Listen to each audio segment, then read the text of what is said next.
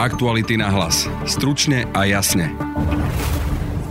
Kauza je obrovská už len keď si ju premeníme na peniaze, pretože momentálne sú úplatky zadokumentované vo výške 10,4 milióna eur. Norbert Beder najprv skončil v putách a včera ho opäť prepustil sudca Michal Truban. Voči tomu sú však podozrenia, že mohol byť zaujatý, lebo človek z kauzy dobytkár podpísal dotáciu jeho cére. Proti tomu, aby o Bederovi rozhodoval práve sudca Truban, protestovali aj policajti znaka a napríklad aj Juraj Šeliga zo Za ľudí. Že túto zmluvu podpisovala dcéra pána Trubana, ktorá je konateľkou firme, ktorá, firmy, ktorá síli v dome pána Trubana a prevádzkuje penzión, ktorý vlastní pán Truban. O tejto kauze a o Norbertovi Bederovi si viac povieme s našou reportérkou Anno Máriou Demeovou. On je obvinený zatiaľ len z legalizácie príjmov trestnej činnosti, čiže z prania špinavých peňazí. Zemplínska šírava už nemá znečistenú vodu, dá sa v nej kúpať a fungujú napríklad aj kolotoče.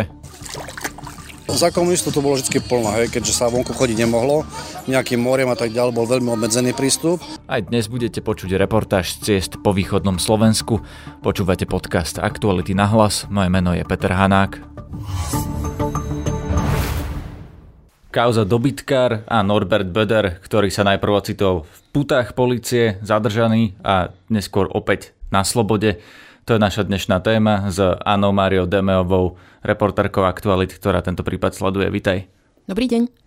Ama, prosím ťa, povedzme si na začiatok, prečo je vlastne Norbert Bodor na slobode?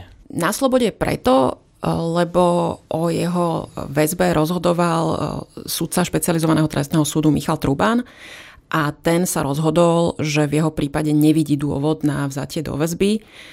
Dokonca tvrdí, že nevidí dôvod ani na trestné stíhanie. Čiže Michal Truban, súdca špecializovaného trestného súdu, si myslí, že Bodor je nevinný? A skôr si možno myslí, že nie je dostatok dôkazov na to, aby bol obvinený, ale dosť tým naštrbil pozíciu policie v tomto prípade. To je práve dnešná čerstvá informácia, že policajti chceli sudcu Michala Trubana namietať. Policajti znaka protestovali proti tomu, aby práve sudca Truban rozhodoval o tomto prípade. Vieme prečo? Čo im prekážalo na sudcovi Trubanovi?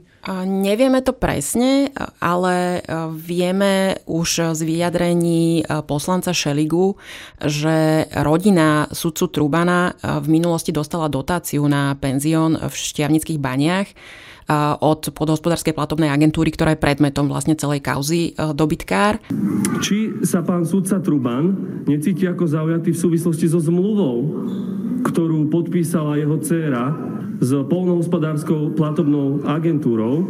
Táto zmluva o poskytnutí nenávratného finančného príspevku bola zverejnená. Túto zmluvu podpisovala dcéra pána Trubana ktorá je konateľkou firme, ktorá, firmy, ktorá síli v dome pána Trubana a prevádzkuje penzión, ktorý vlastní pán Truban. A na druhej strane podpisoval za PPAčku túto zmluvu pán, ktorý je dneska vo väzbe, ktorý je obvinený v kauze dobytkár. A túto dotáciu podpisoval Ľubomír Partika, ktorý je vo väzbe v súvislosti e, s touto korupčnou e, megakauzou a e, práve v piatok, keď bolo vznesené obvinenie e, Bederovi a tomu bratislavskému podnikateľovi e, z legalizácie príjmov z trestnej činnosti, tak bol obvinený znovu aj Partika. Skúsme si povedať, kto sú tí kľúčoví ľudia v tej kauze, aby to bolo každému jasné. Čiže je tam Norbert Bodor, čo mala byť jeho úloha? O, o jeho úlohe zatiaľ toho vieme veľmi málo, pretože to obvinenie je čerstvé. Uh, ale teda on je obvinený zatiaľ len z legalizácie príjmov trestnej činnosti, čiže z prania špinavých peňazí. Čiže ako keby jemu tekli nejaké špinavé peniaze, ale čo boli tie špinavé peniaze? Prečo si myslíme, alebo si policia myslí, že boli špinavé v tejto kauze dobytkár? No celá kauza dobytkár je korupčná kauza.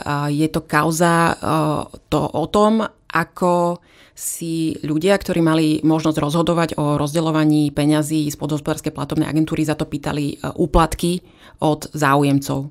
A to je dokázané? To vieme, že tie úplatky naozaj niekomu prešli na účet alebo do ruky. A čo vlastne za tie úplatky dostali? V tomto prípade sú minimálne dvaja spolupracujúci obvinení, ktorí presne popísali celý ten kolotoč, ako fungoval a popísali aj to, kde, kedy, ako komu boli odovzdávané úplatky.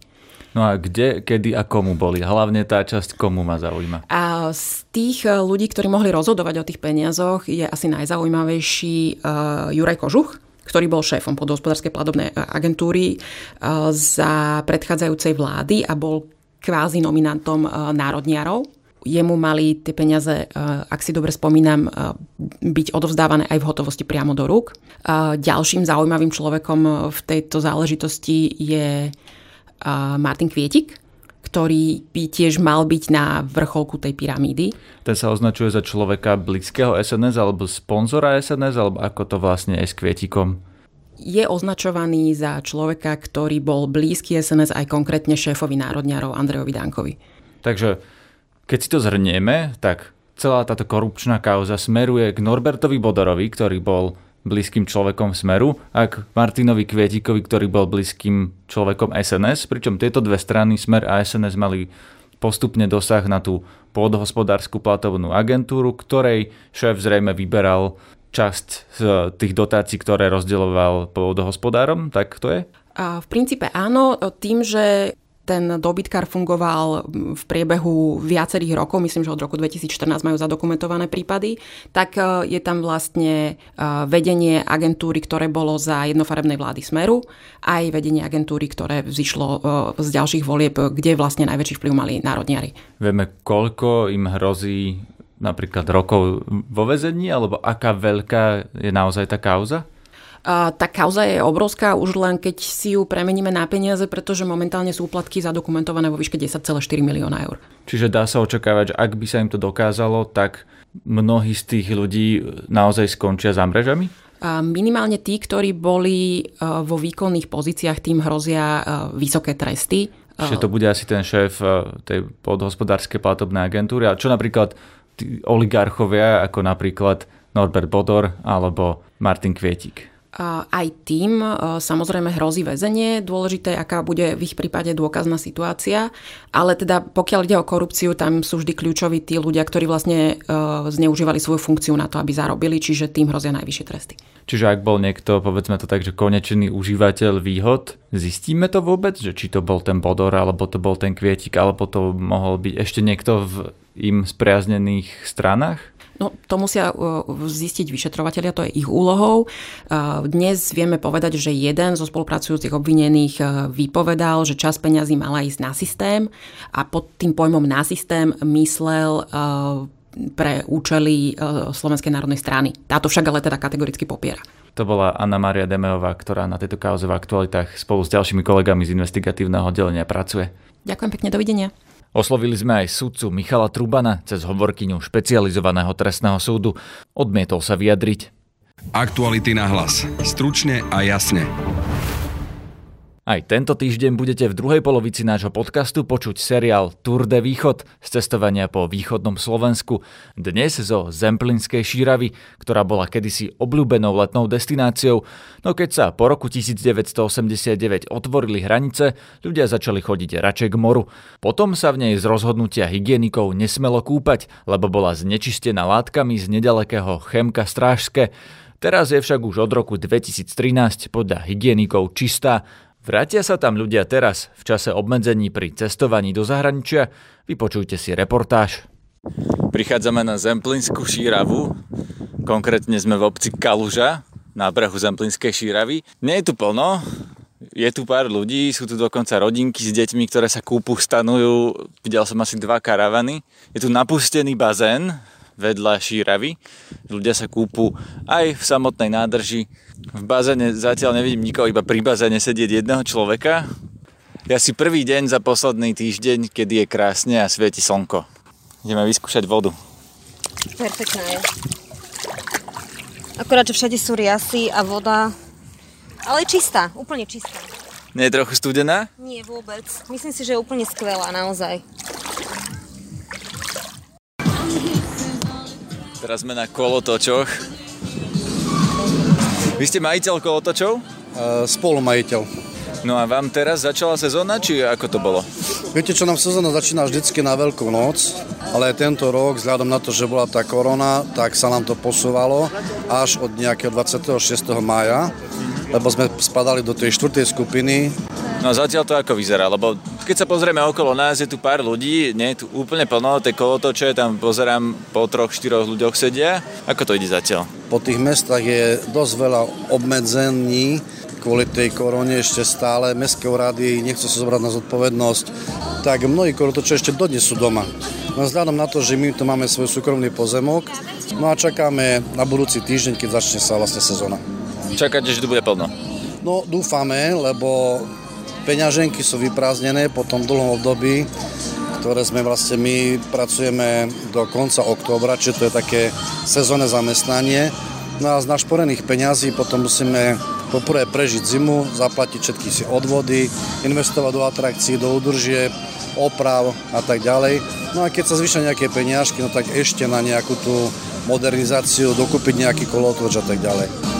No a keďže táto sezóna začala od 2,5 mesiaca neskôr a tie dve hlavné akcie, čiže Veľká noc a Michalovský jarb, na ktoré chodívame jarný, nám vlastne utiekli, lebo nebolo povolenie, tak sme dosť e, v deficitnom stave, čo sa týka príjmu peňazí. No ja som počul, že ten súkromný pozemek tu máte, pretože akú dlhú tu máte tradíciu? E, ja som začal chodiť na Zempinskú šťavu, teda naša rodina, otec, e, môj brat, ktorý je odo mňa 21 rokov starší, tu začali chodiť, keď ja som mal nejakých 14 rokov, to znamená, je to 42 rokov. Teraz vidím niekoho, kto nastúpil do gumového člna a ide sa plaviť po šírave. Vezeme sa na člne po Zempinskej šírave. Sa pozeráme na parkovisko jacht, aspoň to tak vyzerá, také člny ako plachetnice, také menšie.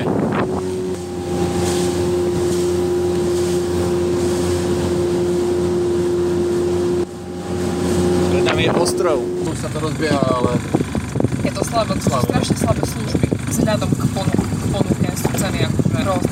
A ako možno vám sa nebudú tak zdať, ale tu na naše pomery a všetko je to zastaralé málo čo tu vynoví. Rozkuskované, to je už súkromní majiteľia všetko poskupovali. Oni chceli aj cyklotrasu dookola. Nevedia sa dohodnúť, lebo aj to je problém, že sa to uh, prerozdelili všetky tie oblasti medzi obce. Čiže ten potenciál fakt je nevyužitý. Ale asi je tá širava u nás najviac. Asi najviac myslím, je... že takto žije tu, fakt je aj na jachtník tu chodia, je tu toho akože no. Ale mohlo by tu byť toho oveľa, oveľa viac.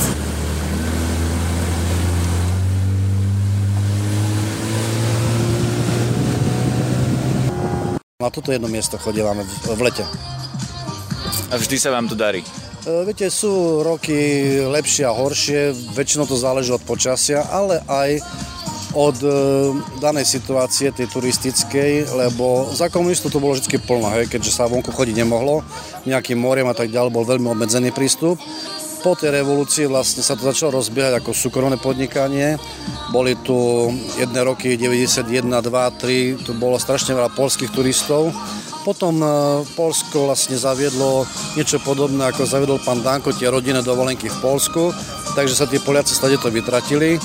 Potom zrazu aj Ukrajinci sa vytratili, lebo prišli tie víza, takže sme odkazaní na tých domácich vlastne turistov, ktorí sa snažia ako tu dajme tomu prísť väčšinou z nostalgie, lebo dneska, keďže je svet otvorený, tak si lietajú k moriam všade možne naokolo a tá širá predsa len už nie je pre nich taká zaujímavá ako nejaké Chorvátsko, ale nájdú sa aj takí skalní, ktorí sa to rade vracajú. Širava bola nejaký čas znečistená, chodilo vtedy menej ľudí, viem, že to bolo do nejakého roku 2013, oficiálne sa ani nemalo kúpať. Cítili ste to, že vtedy chodilo menej ľudí, teraz už sa to lepší?